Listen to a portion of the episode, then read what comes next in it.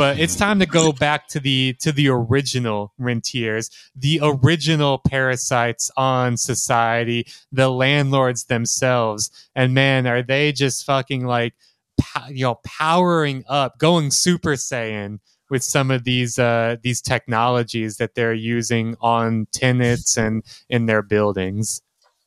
I mean, it is beautiful. It's beautiful to watch.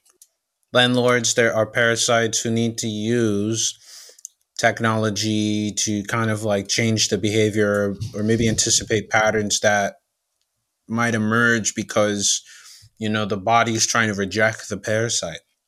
You know you got to figure out a way to fight the medicine. You got to figure out to prevent a way to make sure that people don't organize against you or that you can take advantage of you know various people's incomes or their propensity to pay at a certain time or loopholes in the legal system and what better way to do that than our favorite thing on this show technology right um, i think it's also been interesting to see a lot of the analyses of landlords because on the outskirts or the interactions that most people do have with their landlords. The landlords are obviously, you know, you view them, it's an antagonistic one.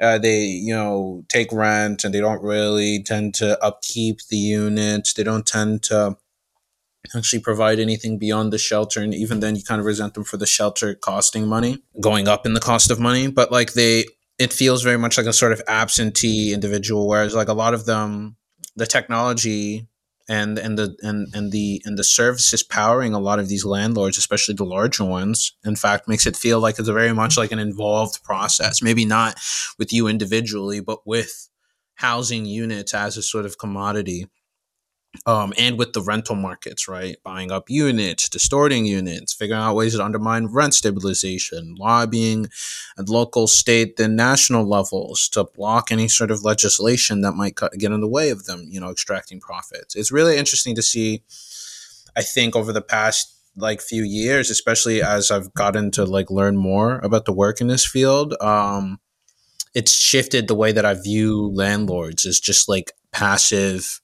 like leeches and instead like very active saboteurs. I mean, still parasites, you know, but I, more like demons, you know, actively meddling in this shit and, and, and trying to greedily scarf down what they can while making everything like a miserable nightmare. I think this is a really fantastic distinction you're drawing here because it's it, it, it really depends on the class of landlord or rather the class of tenant, right? Mm-hmm. Uh, it's like if you're lucky, your landlord is just like a passive absentee, just getting that like you know no work wealth uh, continually uh, uh, uh, accruing in their bank account every month, you know, and you know if you're lucky. They just leave you alone, you know. Uh, you you you keep paying rent every month, and they might as well not even be there. Uh, eh, you know that that's like that's like if you're like upper middle class, you know, tenant. I mean, if you're if you're upper class, you're probably not a tenant, right? You probably right. own uh, uh, own your place. You are the landlord, um, right. or at the very least, like uh, it, it's that old saying, right, where it's like, uh, if I owe you a thousand dollars, I've got a problem.